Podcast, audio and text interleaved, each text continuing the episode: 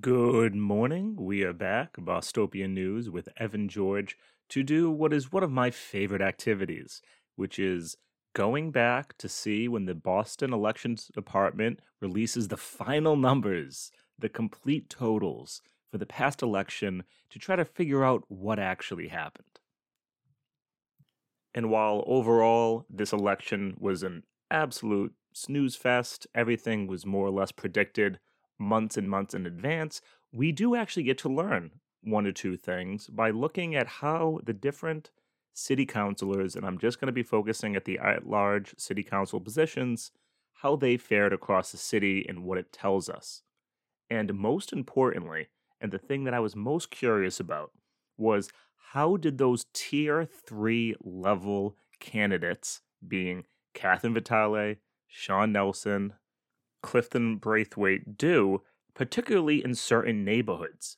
Because what I really wanted to try to figure out was was there any political relevancy, specifically to the two anti vax candidates, Catherine Vitale and Sean Nelson? Did they have any purchase, any ideological, and most importantly, neighborhood foundations and bases where their agenda, their platforms, what they said had residents in certain neighborhoods and communities in Boston? And to answer that question, I am absolutely thrilled to tell you no. They had zero political relevance. Now, we know, starting with the health precautions and policies around COVID, that that absolutely was a political rallying cry for many, many people. Some who were already involved in politics and did it disingenuously, but many more, many people who have never really become politically active before, for the first time were pushed into it. So I am not saying that that movement in and of itself is completely gone. However, to the extent that people were aware of these two candidates and who they were and what their positions were, there was no ideological center or basis for their message. Their performance overall was consistent across Boston, which means it had zero impact with their actual platform, with their actual history, with their actual agenda.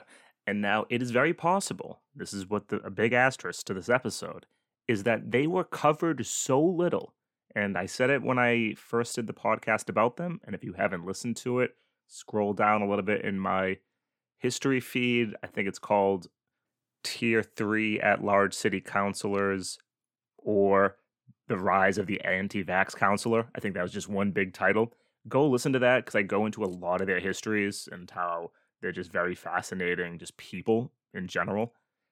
And that that episode was probably the most amount of exposure they were ever going to get because Boston's media barely mentioned them. And to the extent that they did, they normally just added them on a list of like here are all the people running. I mean, I'll read you two examples. The Bay State Banner, June 21st of last year. Yawu Miller, here he has listed under the at large section.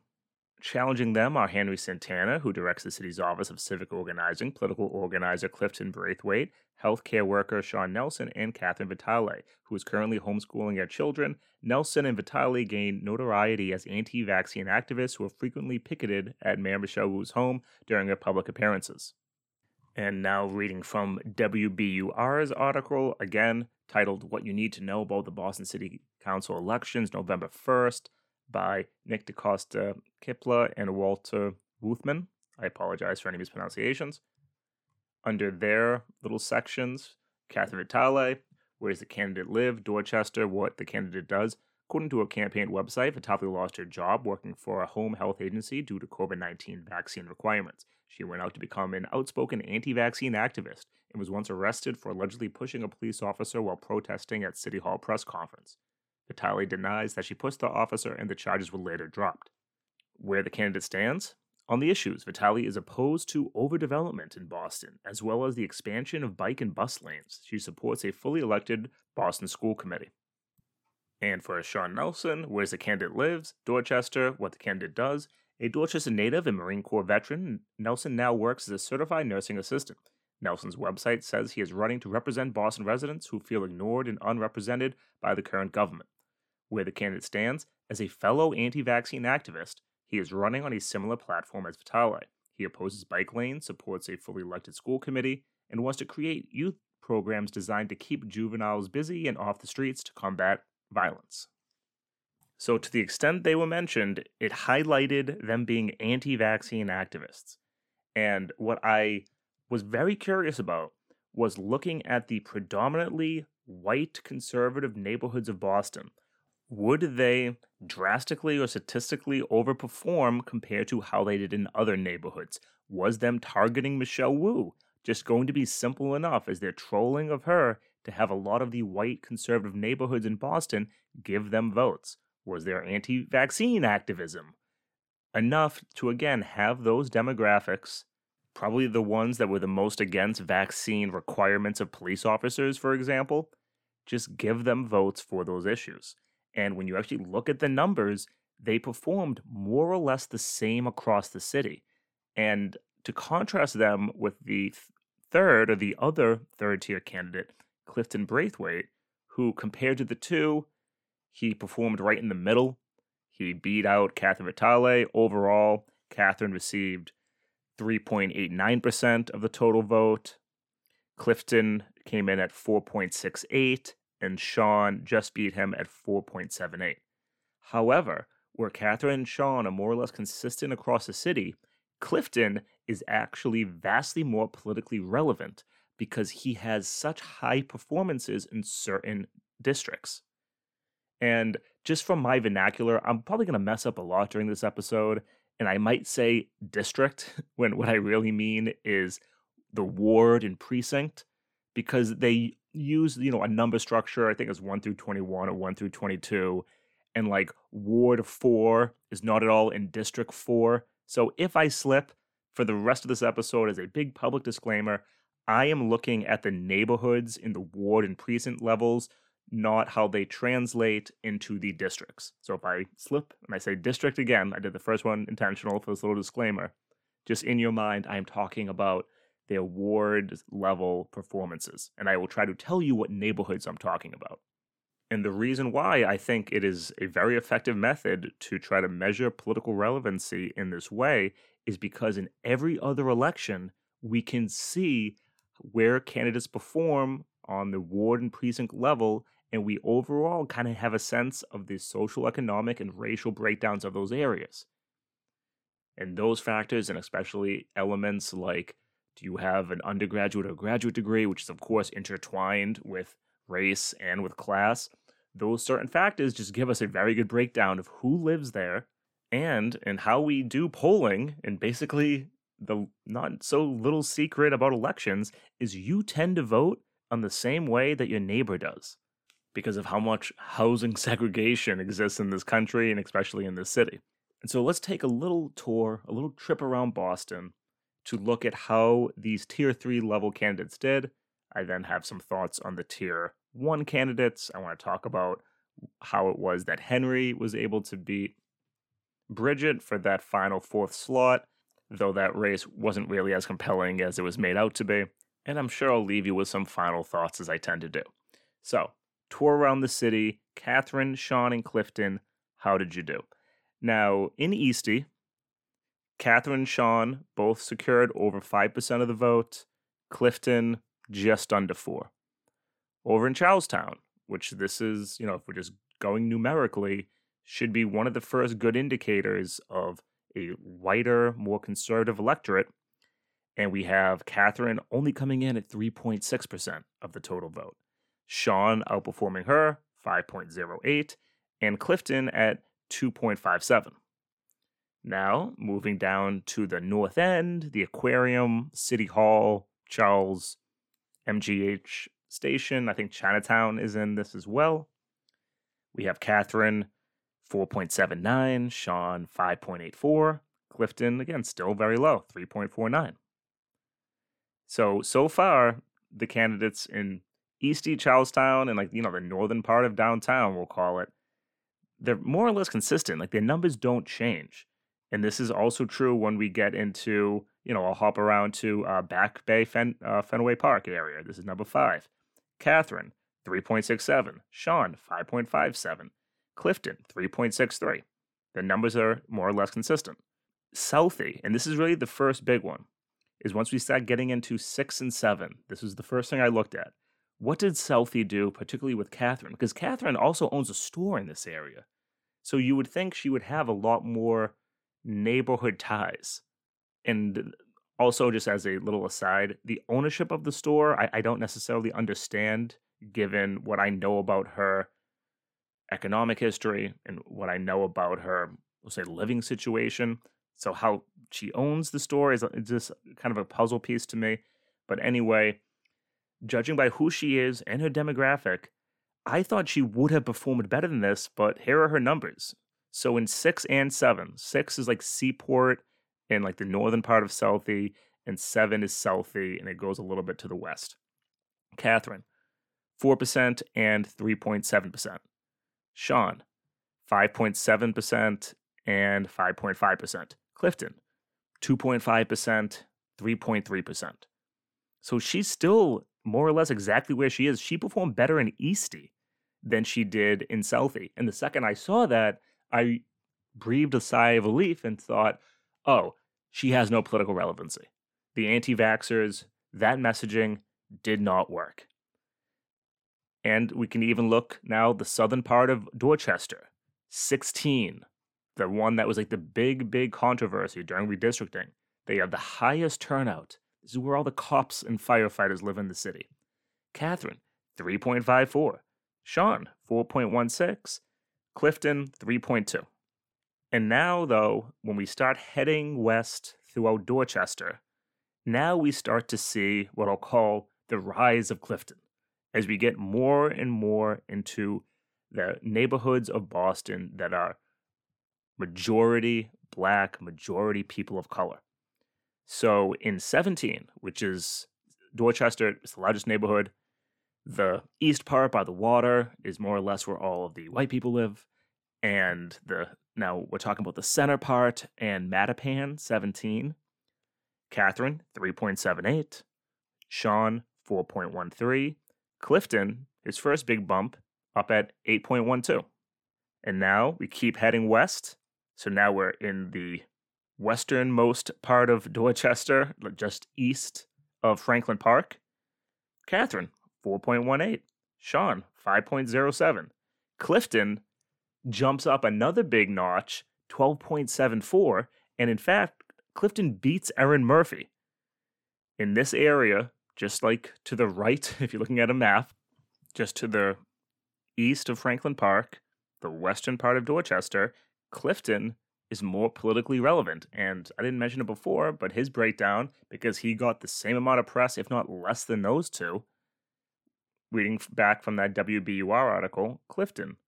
Where does the candidate live? Mattapan. What the candidate does. Braithwaite is a longtime community organizer who most recently worked on Suffolk County Sheriff Steve Tompkins' campaign, where the candidate stands. Braithwaite says his own bid is centered around strengthening our community through equality, justice, and transparency. In an interview with the Boston Herald, he says he supports switching to a fully elected school committee and opposes the road diet being implemented in West Roxbury. So Clifton has a lot more ties to this community. And his numbers they fluctuate so much wildly, which again just shows that in some neighborhoods he is actually politically relevant. Because as I've been outlining them, and I'm sure you've heard it yourself, Catherine really stays like under six and above three the entire time. Sean has a lot higher performances, but those are a lot more still like in the fives. And then every now and then it drops, you know, still above four. So like he just really just stays the same. But now let's head to Roxbury. Catherine, 3.36. Sean, this is at least for the areas that I focused on, his best performance at 6.8. So, you know, a little bit above what he's been doing, but nothing drastic. He got 5.8 in like the North End area. So 6.8 for him. Clifton pulls in again, 12.8 and yet again beats Erin Murphy in Roxbury. So, have we seen the end of Sean, of Catherine politically? I hope so. If I had to guess, yes, because this was by far the weakest field. And just also have to point out with these percentages, and as we now we're going to talk about the tier one candidates, kind of my plan anyway. So voter turnout was 19%, which of course is absolutely horrible. And so the only people that really came to vote were, as I always say, the same people who just always come out to vote habitually.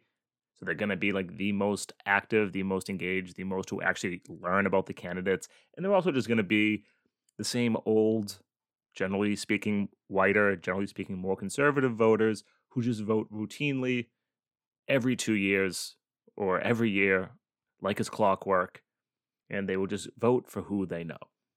So neither one of these two had, and even Clifton had any really citywide name recognition, though it is very clear that Clifton has recognition in some predominant neighborhoods in Boston, whereas Sean and Catherine don't. And looking at their fundraising numbers, they I don't think are going to just slowly start building a base. I don't really see them becoming perennial candidates. This was kind of just a one shot, take a little bit of advantage of the still like COVID hangover. Though I get it on a quick tangent. I am so sick of reading in the media.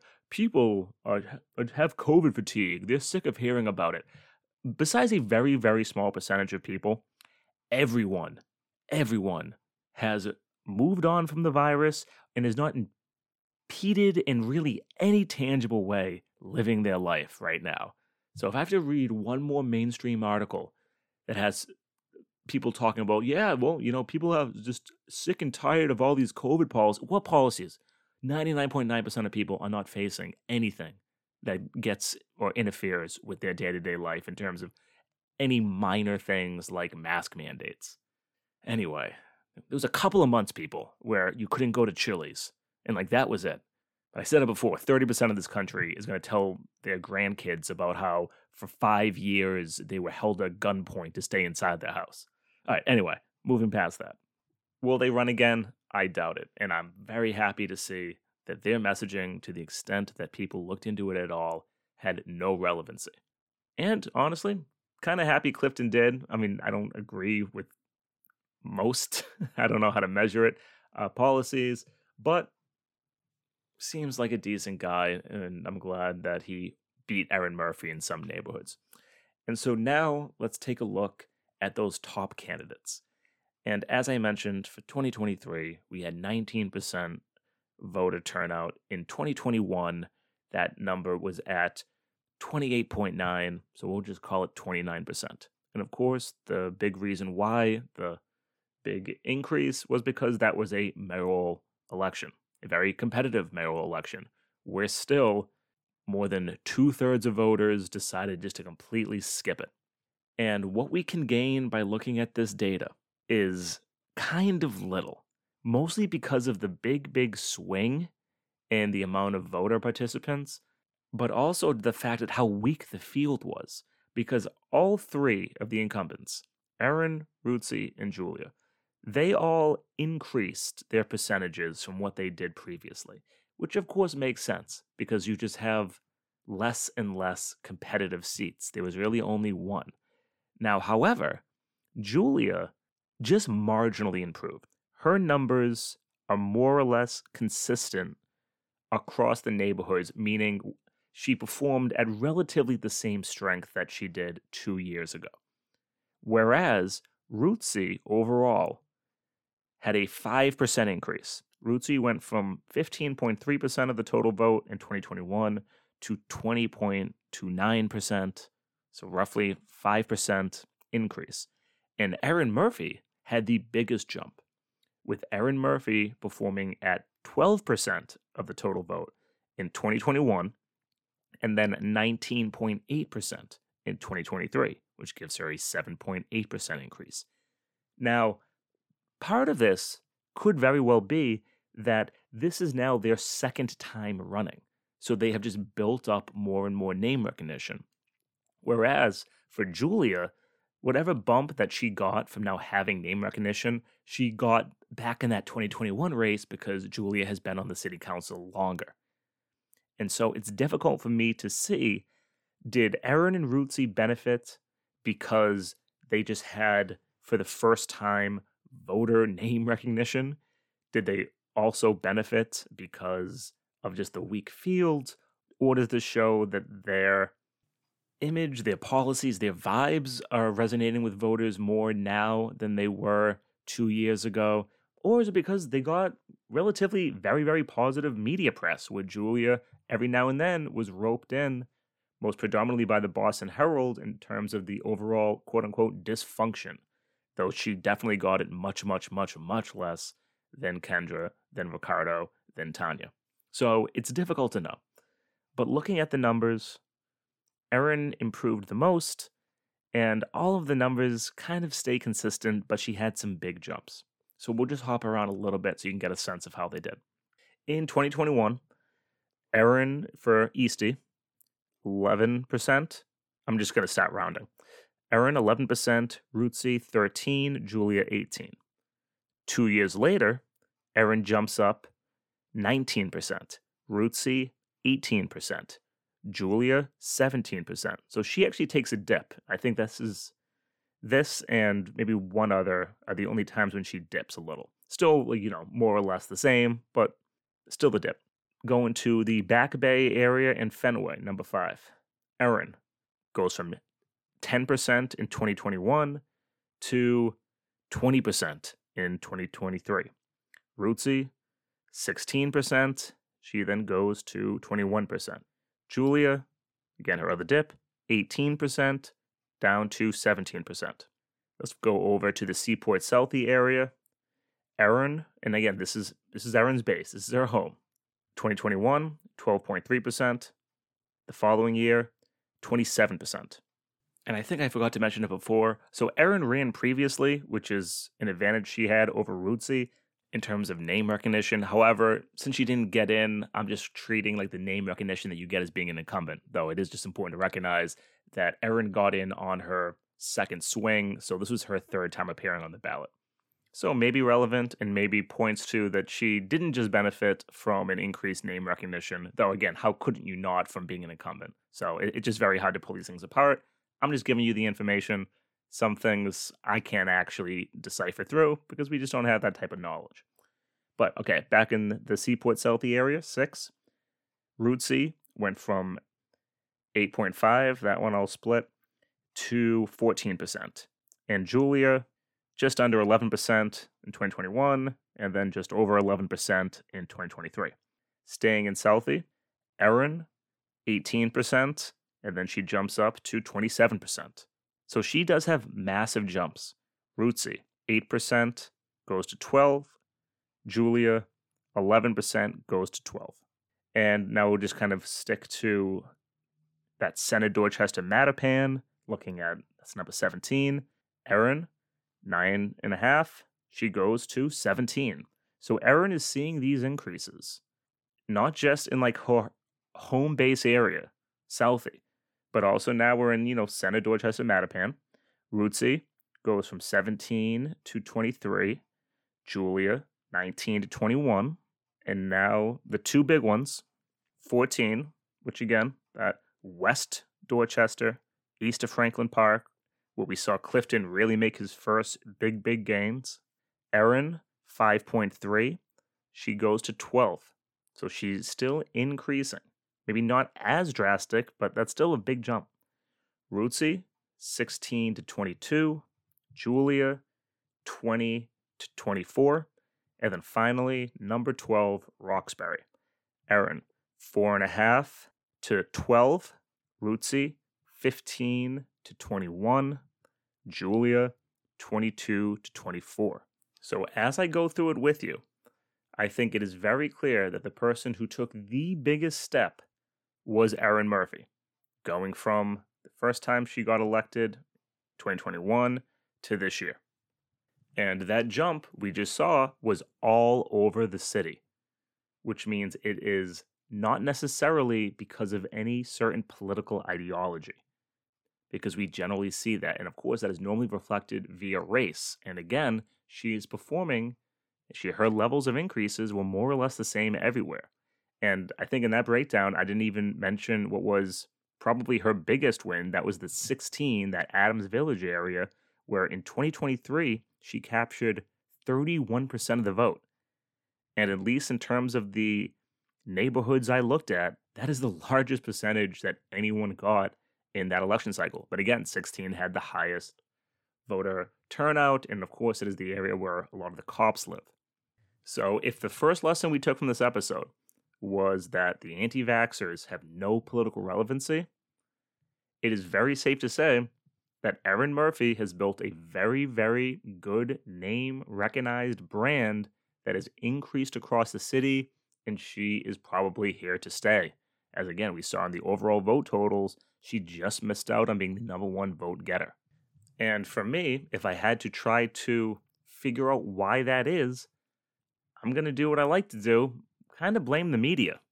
Because to the extent that we've seen in the press, they do not try to present any really ideological difference between the candidates. This got a little wrapped up during redistricting. And because of how outlandish and outspoken some of Frank Baker comments meant, a lot of the juxtaposition was kind of placed on him. And Erin is a little bit smarter.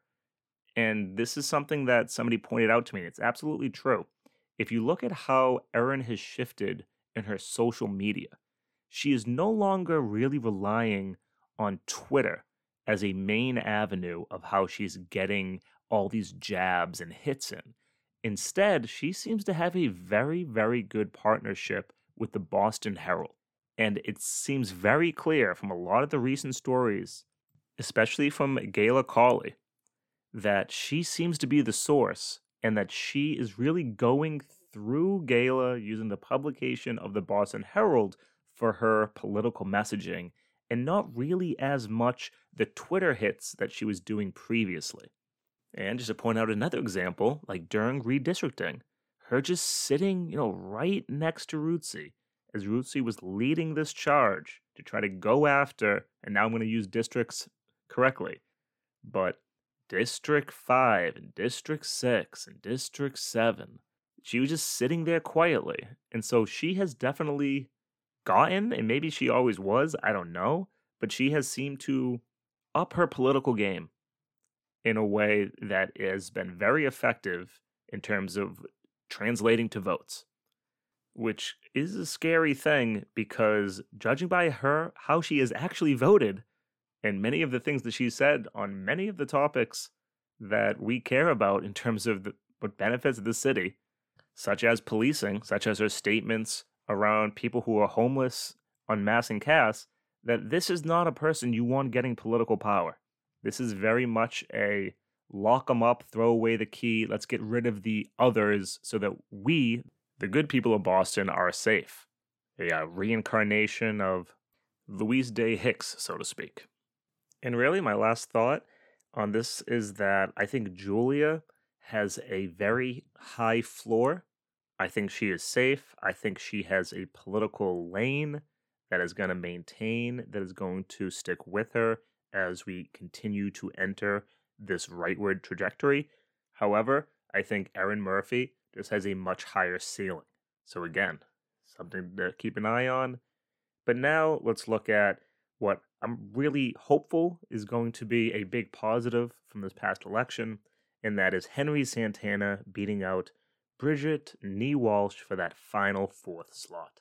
And Henry took it with 15.53% of the vote, Bridget with 12.17, which was an increase because she ran the cycle previously from 7.7, but not clearly good enough.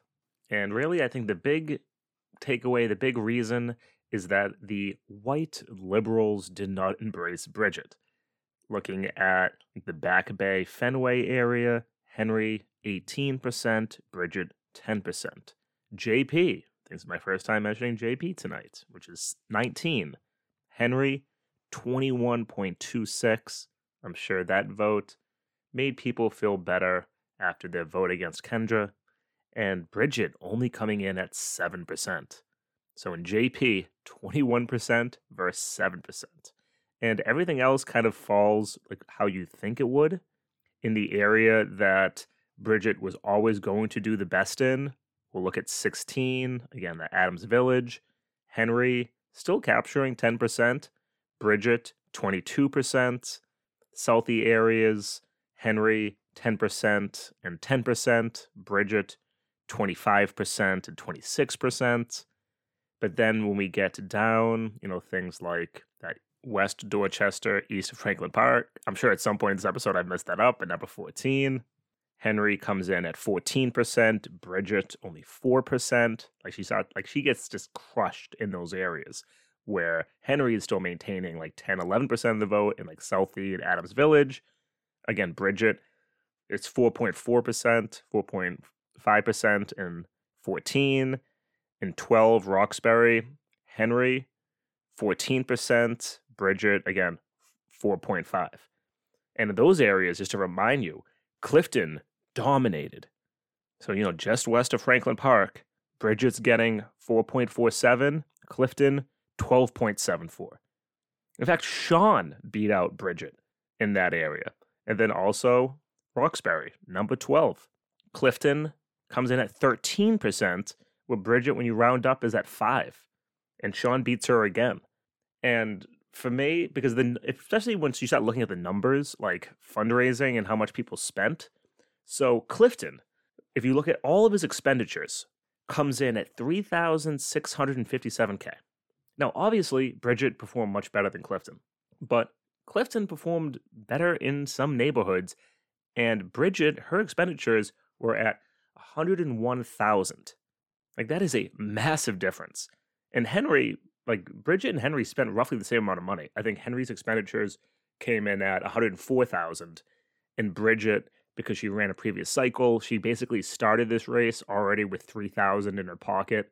But if you just look at expenditures, Bridget and Henry were more or less the same. And Henry theoretically would have had less name recognition because Bridget already ran a cycle previously. And Henry, of course, benefited from having Michelle Wu not just publicly endorse him and put her arm around him, but just, you know, hand him a Rolodex of civic leaders, neighborhood leaders, community leaders. He was already working in the office, so he probably already had those numbers and those contacts, and of course, the all important email and donor list. So, as I always say, best ways of getting elected if you're not from a big family that's lived there forever, then you got to work on someone's staff and you got to inherit that list. And Henry did, and his turnout, his votes were pretty good across the city, where Bridget, and my guess is this was just a horribly run campaign, and all they focused on was increasing turnout in the areas where she was already going to dominate, like Southie, like Adams Village, and kind of just completely ignored the rest of the city. Where for a such a weak field, I think if they maybe pushed Bridget more in those areas, people just would have given her like their third vote, their fourth vote. Oh, I met her once. She was nice. Oh, she talked to me at that pie eating festival. I'm only mentioning that because I just had a slice of pie. But you get what I mean. I think a little retail politics in those neighborhoods, she would have been able to pick up some votes because it's just tough to create a list of four when you just have a lot of people that no one's ever heard of, especially, you know, again, in those like wealthy, liberal, white areas, just for her to have very low numbers there and also have horrible numbers in the areas of the city which are predominantly people of color, I think it just shows you that she just didn't spend any campaign there. She didn't spend any cash there. So I don't know who's running your campaigns, Bridget, but I'm actually going to say they did a horrible, horrible job. Do I think even if you ran a great campaign, you would have beat Henry? Maybe not. Probably not. But it would have been much closer than this ended up being. And I guess that means, you know, what do we have to look forward to next cycle? Another mayoral election. So we'll have another significant turnout in voting participation, though, again, barely anyone votes anyway. Two thirds are going to stay home under the best case scenario. But maybe we'll have, and I mean, it would be hard not to have a much better field of at large candidates. I think the three incumbents, unless something drastic happens, be more or less safe and we'll see really if Henry is able to solidify himself. We'll see how many people try to run in the Julia lane. We'll see what type of politician Henry turns out to be. We'll see if Erin continues to improve in a scary way, to be honest. And of course, you know, uh, what will Ruthzee be? Who is Ruthzee? Are we going to see the Ruthzee that sided with the white conservatives during redistricting? Or are we going to see the one that took the police commissioner and people to task over elements of the BRIC funding and the budget? And probably more importantly, is she going to just go with the wind like the rest of them and go to the right? Or are there some principles that she's ready to stand and fight for? All fun things that we'll get to see for this next Boston City Council and the future election. And I think those are all the lasting thoughts I had on it. I'm not going to do the district levels. If there's, you know, some big outcry to do so, might be interesting looking at District 5 to see, you know, what actually happened with Ricardo in a lot more like detail, but I might need a little assistance on that one because there's a lot of behind the scenes stuff which had to do with how that race went down. But anyway, those are my thoughts for you today. Thank you for taking this little trip down memory lane from last November. And as always, if you would like to support the show, the best way of doing that is heading to patreon.com slash Bostopia News for as little as a cup of coffee a month. You can help really just give me more and more motivation to do more podcast episodes, to do more of my news videos, to engage more on Twitter. If you give me money, I, I will post more. You know, not like a solid commitment, but, you know, maybe. I, I've been having a little bit of fun recently. And if you don't have the means to do so, that's okay too. All of my content is free for the time being. Quick disclaimer. But it is always great to have a like, a retweet, but actually, more importantly, just send it to people. Like, just text them. Be like, hey, he's talking about that thing we were talking about the other night. That's really the best way to do it. As everyone who's been involved in elections before, nothing can really beat peer to peer canvassing. And so, with that, take care, and I hope you have a great rest of your day.